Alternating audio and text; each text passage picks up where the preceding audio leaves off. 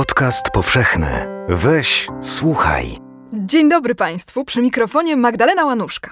Dzisiaj postanowiłam opowiedzieć Państwu o gotyckim witrażu z kościoła Nawiedzenia Najświętszej Marii Panny w Iwkowej oraz o jego fundatorze. Witraż jest niewielki, ma 40 na 23,5 cm i przedstawia Madonnę z dzieciątkiem, ukazaną w całej postaci. Ona stoi, na głowie ma koronę, ubrana jest w białą szatę drapowaną w dekoracyjne fałdy, a na rękach trzyma półleżące, nagie dzieciątko Jezus. Dziś w kościele w Iwkowej znajduje się kopia tego witraża, a oryginał jest w Muzeum Diecezjalnym w Tarnowie. No, tam jest w ogóle jedna z najlepszych kolekcji gotyckiej sztuki małopolskiej. A jeszcze do niedawna ten właśnie witraż można było podziwiać na czasowej wystawie Cud Światła w Muzeum Narodowym w Krakowie.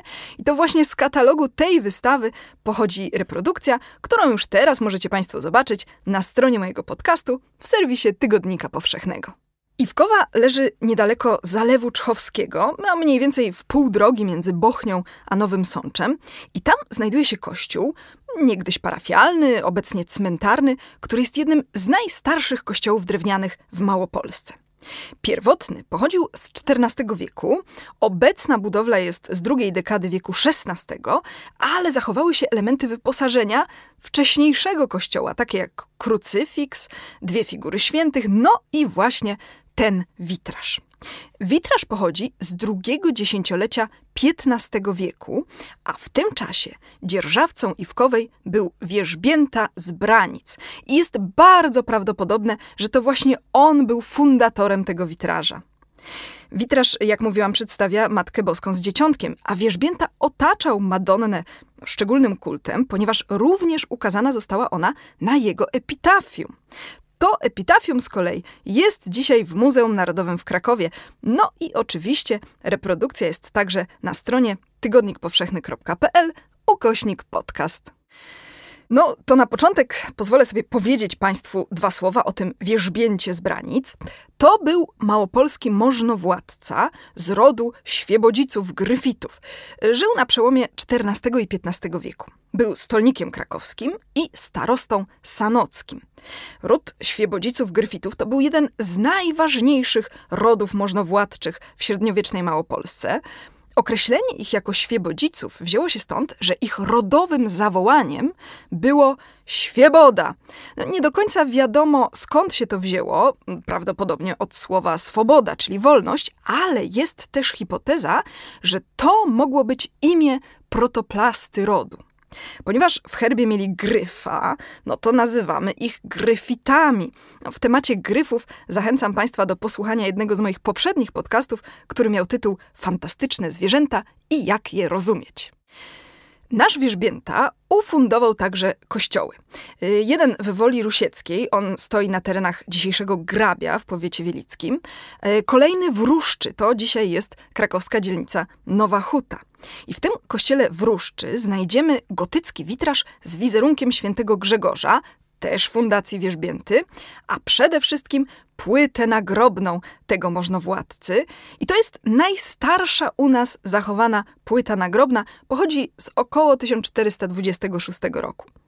I również z kościoła w Ruszczy pochodzi to epitafium, które dziś jest w galerii Muzeum Narodowego w Pałacu Biskupa Erasma Ciołka przy ulicy Kanoniczej w Krakowie. Epitafium Wierzbięty z Branic to także najstarsze datowane epitafium małopolskie. Obraz przedstawia Matkę Boską z dzieciątkiem na tronie, do której zwraca się święty Grzegorz, polecając Madonnie klęczącego rycerza, czyli Wierzbięte z Branic. Jest jednak prawdopodobne, że oryginalnie to nie było epitafium, tylko obraz wotywny ufundowany przez wierzbięte i jego żonę, ponieważ na dole są dwa herby: gryf, wierzbięty i leliwa, a to mógł być herb jego żony Doroty. No, pewnie jej postać też była dalej na prawo i obraz mógł powstać około 1417 roku, kiedy oni fundowali ten kościół w Ruszczy. Później, po śmierci wierzbięty, dzieło zostało zapewne przerobione na jego epitafium poprzez odcięcie kawałka z przedstawieniem jego żony. No i dodatkowo dodano na ramię inskrypcję.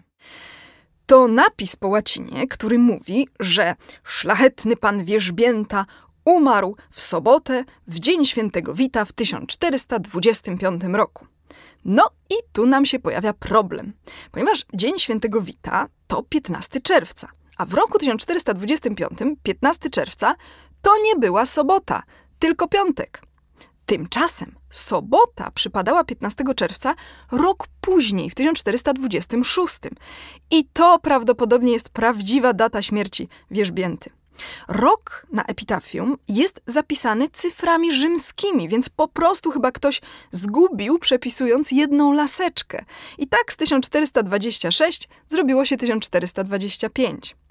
Ale to też jest dowód na to, że inskrypcja została dodana później, że nie jest oryginalnym elementem tego dzieła.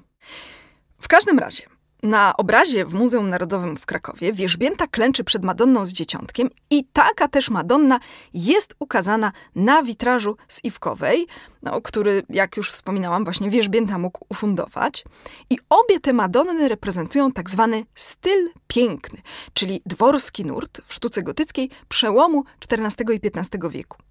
Tu przy okazji mogę Państwa zaprosić do rzucenia okiem na dyskusję na temat piękna, w której miałam przyjemność wziąć udział. Ona jest do obejrzenia na YouTube'owym kanale Copernicus Center for Interdisciplinary Studies i ja tam właśnie pokazywałam dzieła sztuki reprezentujące gotyk piękny. W każdym razie y, w ramach tego nurtu powstawały tak zwane piękne Madonny, smukłe, o dużych czołach, ukazywane w bardzo charakterystycznych dekoracyjnych szatach, układających się w kaskady miękkich fałd.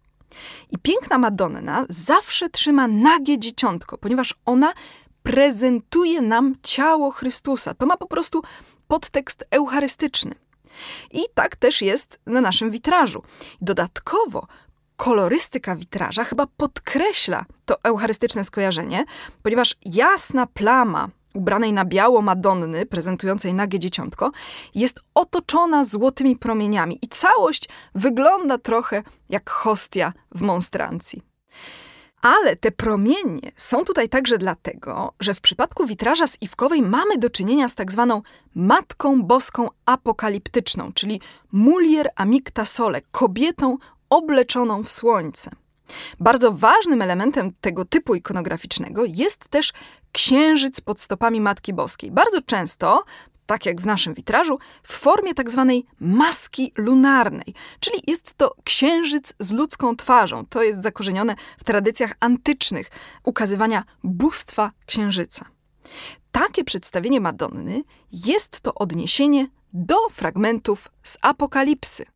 Potem wielki znak ukazał się na niebie. Niewiasta obleczona w słońce i księżyc pod jej stopami, a na jej głowie wieniec z gwiazd dwunastu. I porodziła syna, mężczyznę, który wszystkie narody będzie pasł rózgą żelazną. I zostało porwane jej dziecię do Boga i do jego tronu, a niewiasta zbiegła na pustynię, gdzie miejsce ma przygotowane przez Boga. Przyjęło się powszechnie, że owa niewiasta w apokaliptycznej wizji świętego Jana to odniesienie do Matki Boskiej, ale szczególnie ważne to porównanie się stało w późnym średniowieczu, kiedy przyjęto założenie o niepokalanym poczęciu Najświętszej Marii Panny. Ponieważ Apokalipsa sugeruje, że niewiasta była wybrana przez Boga, miała przez niego przygotowane miejsce. I to powiązano właśnie z koncepcją niepokalanego poczęcia. Całe teologiczne założenie w tym przypadku polega na tym, że Maria miała być wybrana przez Boga na przyszłą matkę Mesjasza. Ponieważ ciało Chrystusa w całości miało być z ciała Marii, a jednocześnie Chrystus miał być wolny od grzechu, no to uznano, że Maria też nie powinna była być nosicielką grzechu pierworodnego i jako wybrana przez Boga miała być niepokalanie poczęta przez swych rodziców, Joachima i Annę. I nie chodzi tutaj o sposób poczęcia, bo on był absolutnie tradycyjny, tylko chodzi o to, że w momencie swojego poczęcia Maria miała być zwolniona z grzechu pierworodnego.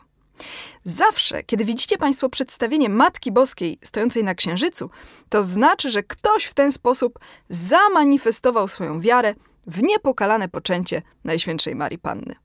No, co prawda, dogmat na ten temat został ostatecznie ogłoszony przez papieża dopiero w 1854 roku, ale kult niepokalanego poczęcia był wcześniej zatwierdzony przez Sobór Bazylejski w 1439, potem jeszcze potwierdzony przez Sykstusa IV konstytucjami w 1476, 1480. No a w sztuce funkcjonował, jak widać, już wcześniej.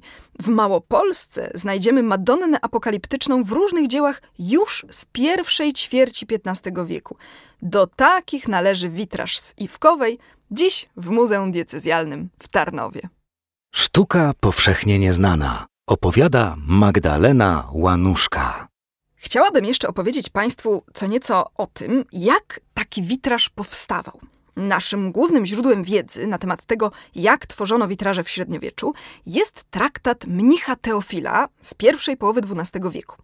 Szkła barwiono w masie za pomocą tlenków metali. Tutaj mamy sytuację, że technika ogranicza nam środki artystyczne, no mianowicie w tym wypadku paletę kolorów, ponieważ właśnie tylko barwniki z tlenków metali wytrzymują temperaturę topnienia szkła.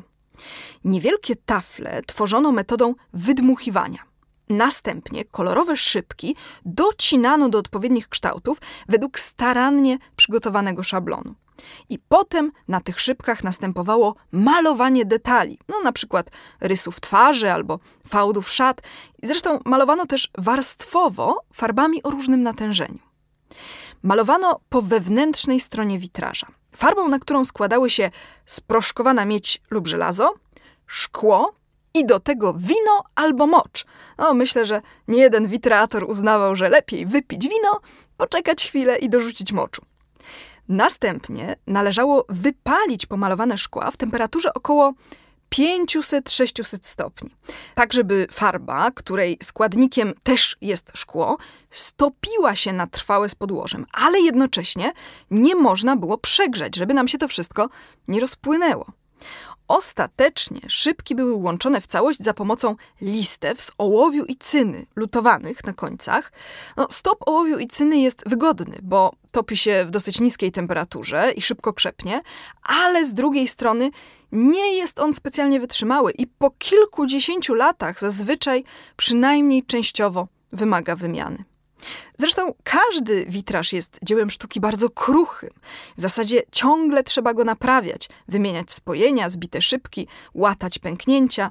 Witratorzy mieli zatem bardzo dużo pracy w średniowieczu, bo nie tylko tworzyli nowe przeszklenia, niesłychanie popularne w gotyckiej architekturze, ale także konserwowali stare witraże.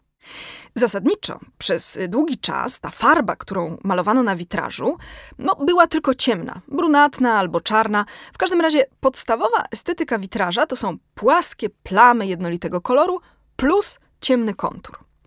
Pod koniec XIII wieku nastąpiła jednak zmiana, bo wprowadzono do użytku żółcienie srebra, czyli sole srebra, które nakładano od wewnętrznej strony i wypalano, i wtedy one przyjmowały formę przejrzystej farby o żółtym, a właściwie takim złotawym kolorze. Na białym szkle żółcienie srebra dawały efekt koloru złotego, a jak się ich użyło na szkle niebieskim, to był efekt zieleni. U nas najstarsze przykłady użycia żółcieni srebra w witrażach pochodzą z początków XV wieku i do takich właśnie należy nasz witraż z Iwkowej. Detale na płaszczu Matki Boskiej zostały podmalowane tutaj właśnie żółcieniami srebra. Bardzo Państwu dziękuję za wysłuchanie kolejnego podcastu powszechnego w cyklu Sztuka Powszechnie Nieznana. No mam nadzieję, że zainteresował Państwa ten niewielki witraż z drewnianego kościółka w Iwkowej. Oto właśnie w takich prowincjonalnych zabytkach zachowało się wiele pojedynczych arcydzieł z dawnych wieków. Niektóre z nich trafiały do wiejskich kościółków z dużych miast w późniejszych czasach, ale niektóre dzieła naprawdę wysokiej klasy bywały od razu fundowane do tych lokalnych kościołów parafialnych. I tak chyba było z naszym witrażem z Iwkowej, który prawdopodobnie powstał na zlecenie możnowładcy z okolic Krakowa, czyli wierzbięty z Branic.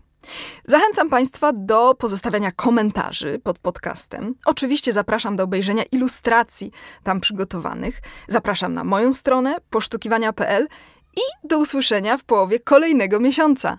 Magdalena Łanuszka. Jeśli słuchają nas Państwo w Spotify albo w Apple Podcast, zasubskrybujcie nasz kanał. Jesteśmy też w Google Podcast i w aplikacji Lekton oraz na www.tygodnikpowszechny.pl/podcast.